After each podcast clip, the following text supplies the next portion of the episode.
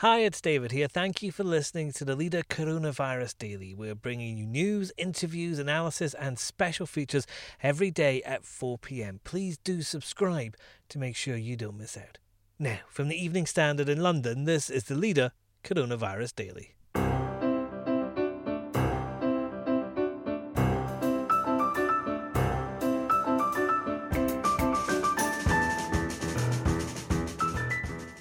Hi, I'm David Marsland. The government's COVID 19 advisory groups lost one of its top scientists after he broke his own lockdown rules. But does that make the UK safer? The government's about to make decisions on how it wants to get out of lockdown. We're going to get a speech by the Prime Minister. This is the moment to have the advice of the people who helped shape the policy from the start involved. Our Associate Editor Julian Glover on the resignation of Professor Neil Ferguson. Also, I've decided after a lot of thought that I will not be running in the delayed and extended election to be Mayor of London next year.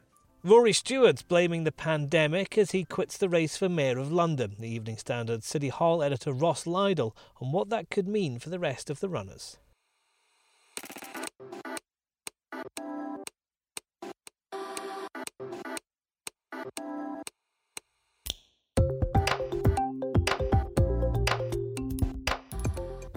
Taken from the Evening Standard's editorial column, this is the Leader Coronavirus Daily. For the whole thing, pick up the newspaper or head to standard.co.uk slash comment. In a moment, the resignation of Professor Neil Ferguson.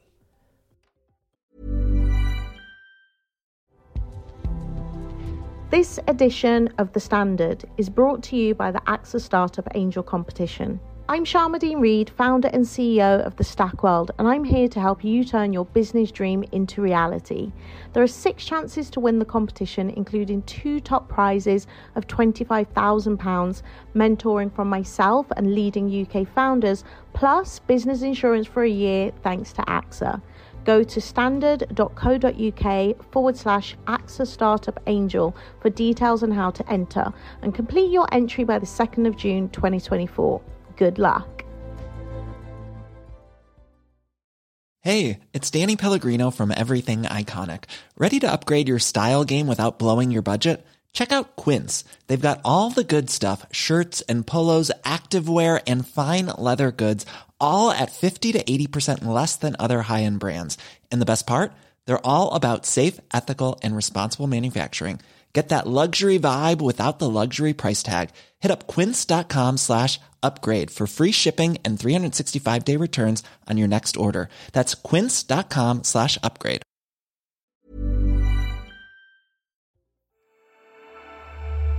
Until he quit, Professor Neil Ferguson was one of the leading coronavirus experts on the government's SAGE advisory panel. His loss from that is significant. But in the opening question to Boris Johnson for their first ever PMQs encounter, Labour's new leader, Sir Keir Starmer, wasn't interested in why one of the creators of the lockdown rules had broken his own guidelines to meet his lover. During this pandemic, there are bigger issues to deal with. At least 29,427 people in the UK have now lost their lives to this dreadful virus. That's now the highest number in Europe. It's the second highest in the world. That's not success or apparent success. So, can the Prime Minister tell us how on earth did it come to this? At every stage, as uh, we took the decisions that we did, we were governed by one overriding principle and aim, and that was to save lives and to protect our NHS. And I, I believe that, of course, there will be a time to look at what decisions we took and whether uh, we could have taken different decisions. Shortly after, the Prime Minister also announced a new target for 200,000 tests a day by the end of this month. The battle against COVID 19 goes on without Professor Neil Ferguson, but our editorial column is concerned an expert with his knowledge can be lost so easily at a time when they're so needed. Professor Neil Ferguson resigned, and you can see why. It's the usual way to manage a story like this, but the consequences are absurd. His knowledge remains vital, but because he met his lover when he shouldn't have done, he will not be able to explain himself in person when Sage meets. Early on in the crisis, Scotland's chief medical officer, Catherine Calderwood, also had to resign after making two trips to her second home. Lots of people got cross, and it was an idiotic thing to do. But is Scotland safer because she went? Surely not. Is Britain safer because Professor Ferguson has resigned? Definitely not. Flawed people who do foolish things can still offer good advice. Losing Professor Ferguson from Sage now, as plans are being made to ease rules, is madness. The Evening Standard's Associate Editor Julian Glover is with me over the phone now. And Julian, is there any way Neil Ferguson could have held on to his job after breaking the rules that the public has to follow? we're very good in Britain at rushing around sometimes, demanding people resign from a job, and then forgetting why they resigned at all. And I think that's what is going to happen with Neil Ferguson, except this time it's even more important. He's the guy who's been helping shape the government's approach to coronavirus. He's the person who warned that deaths would spiral to some extraordinary height, the NHS would be overwhelmed. He's the one who really triggered the government decision to go into lockdown. He didn't take the decision himself but his modelling, his advice, was the thing that tipped us into it. And it turns out he's sort of broken lockdown, as it's been reported in different newspapers today. Yes, the lockdown that you and I, the general public, have to follow. Isn't this all a bit one rule for you and one rule for me, Julian? But I don't think that's the big issue. There are two things we need to worry about and ask ourselves. One, has he provided the right advice? And two, does him staying in his post help us fight coronavirus and get through this quicker? Well, on one, the balance of probability is he did. Not everybody agrees. History will have to judge it in the future, but we can't say for sure. Certainly, this isn't a time to stop taking his advice just because we're not sure about it. Two, does his staying in the job make a difference? Yes, it must do. The government's about to make decisions on how it wants to get out of lockdown. We're going to get a speech by the Prime Minister. This is the moment to have the advice of the people who helped shape the policy from the start involved. Instead, we've got this really absurd situation. He's going to keep doing research, he's going to keep uh, leading the Imperial College work as he should, but he's not going to be allowed to sit on the SAGE committee, the key body that debates and discusses different aspects of science and advises the government. He's not going to be there because twice his lover visited him in his house during lockdown. No one was actually infected, but it was an obvious breach of the rules. It was really stupid, and he's said that. He obviously regrets doing it. So do other people who've done things that break the rules. Some of them around government. We've seen people not socially distancing in photographs. Well, we've just got to get over that and get on with it. So, where does this leave the government's coronavirus strategy? I mean, he wasn't the only scientist working with them. Now that he's resigned very, very quickly, do they just move on?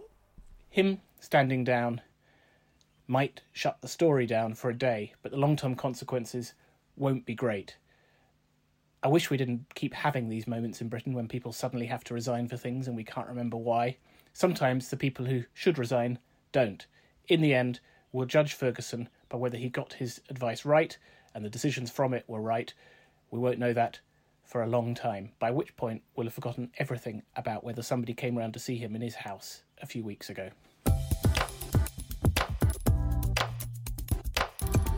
Next. Who is going to gain from Rory Stewart's absence? Will it be Sadiq?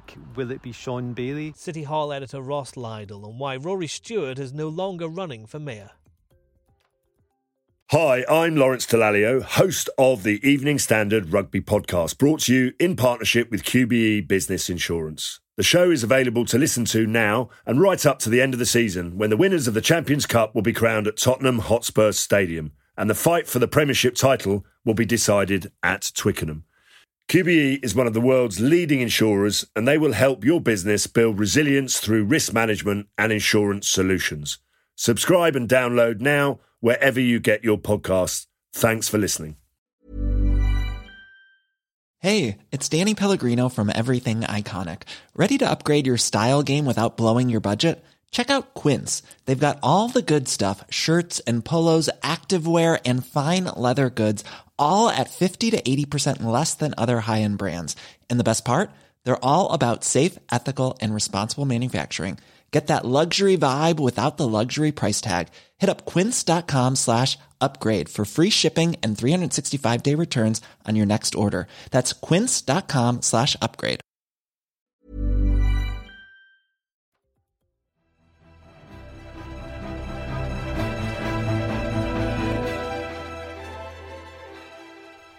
Rory Stewart is out of the London Mayor race. He made the announcement in the Evening Standard, saying the coronavirus crisis has made it impossible for him to campaign, and he's released a video on social media.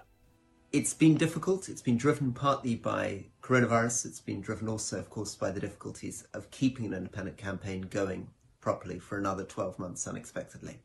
But what I wanted to say, above all at this moment, is the deepest heartfelt gratitude to everything that you've done to work with us. Our City Hall editor Ross Lydall is with me on the phone, and Rory Stewart's blaming the pandemic lockdown for this decision, Ross, but he was quite far behind in the polls. Back in March, Queen Mary University of London found he was in third place on 13%, with Sadiq almost getting half of the votes outright on the first vote. He was on 49%. So Rory's chances didn't look great, uh, and if it was a betting man, I probably wouldn't have put any money on him but however, he was gaining ground. He had only started his campaign in October, uh, so he started from a very late position and he was gradually getting noticed. But uh, it's not the case really that we've lost the next mayor here. It was somebody who was essentially going to enliven the race, who was quite a dramatic entry to it and uh, who would really had some very interesting ideas to listen to. So he made quite a notable intervention, but I think it was unlikely he was actually going to win. I managed to speak to him just uh, prior to today's uh, exclusive in the Evening Standard and asked him as well who he would be backing or endorsing in the uh, race next year. And he said actually he preferred not to endorse anybody. His view was he'd got to know each of the candidates and without being rude or unkind to them, felt that he wasn't in an impartial position and therefore it was probably best for him to stay neutral in terms of uh, giving NMD's backing, which he declined to do.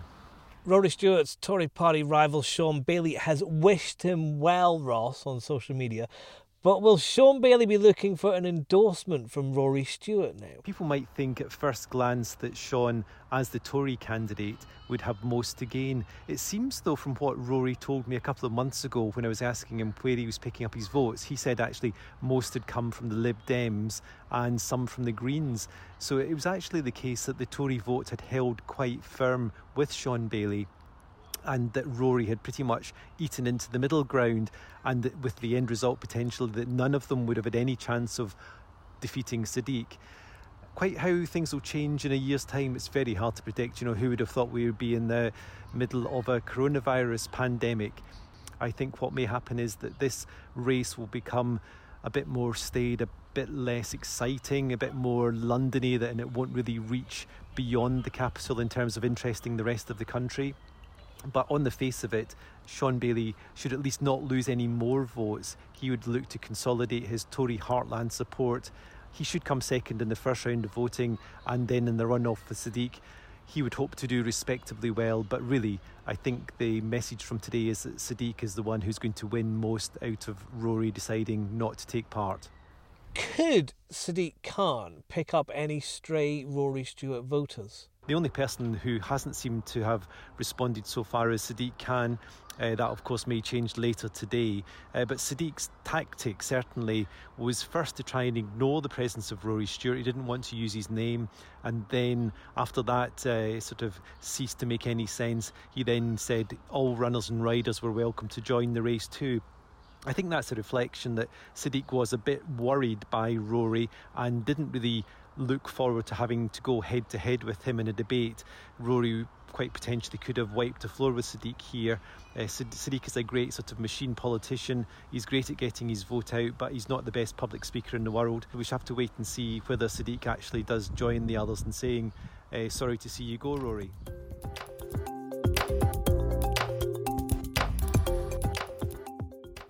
And that's the leader Coronavirus Daily. You can keep up with all the latest COVID 19 developments with the Evening Standard's live blog, which you'll find at standard.co.uk. And we also have morning briefings available at 7am through your smart speaker. Just ask for the news from the Evening Standard. This podcast is back tomorrow at 4pm.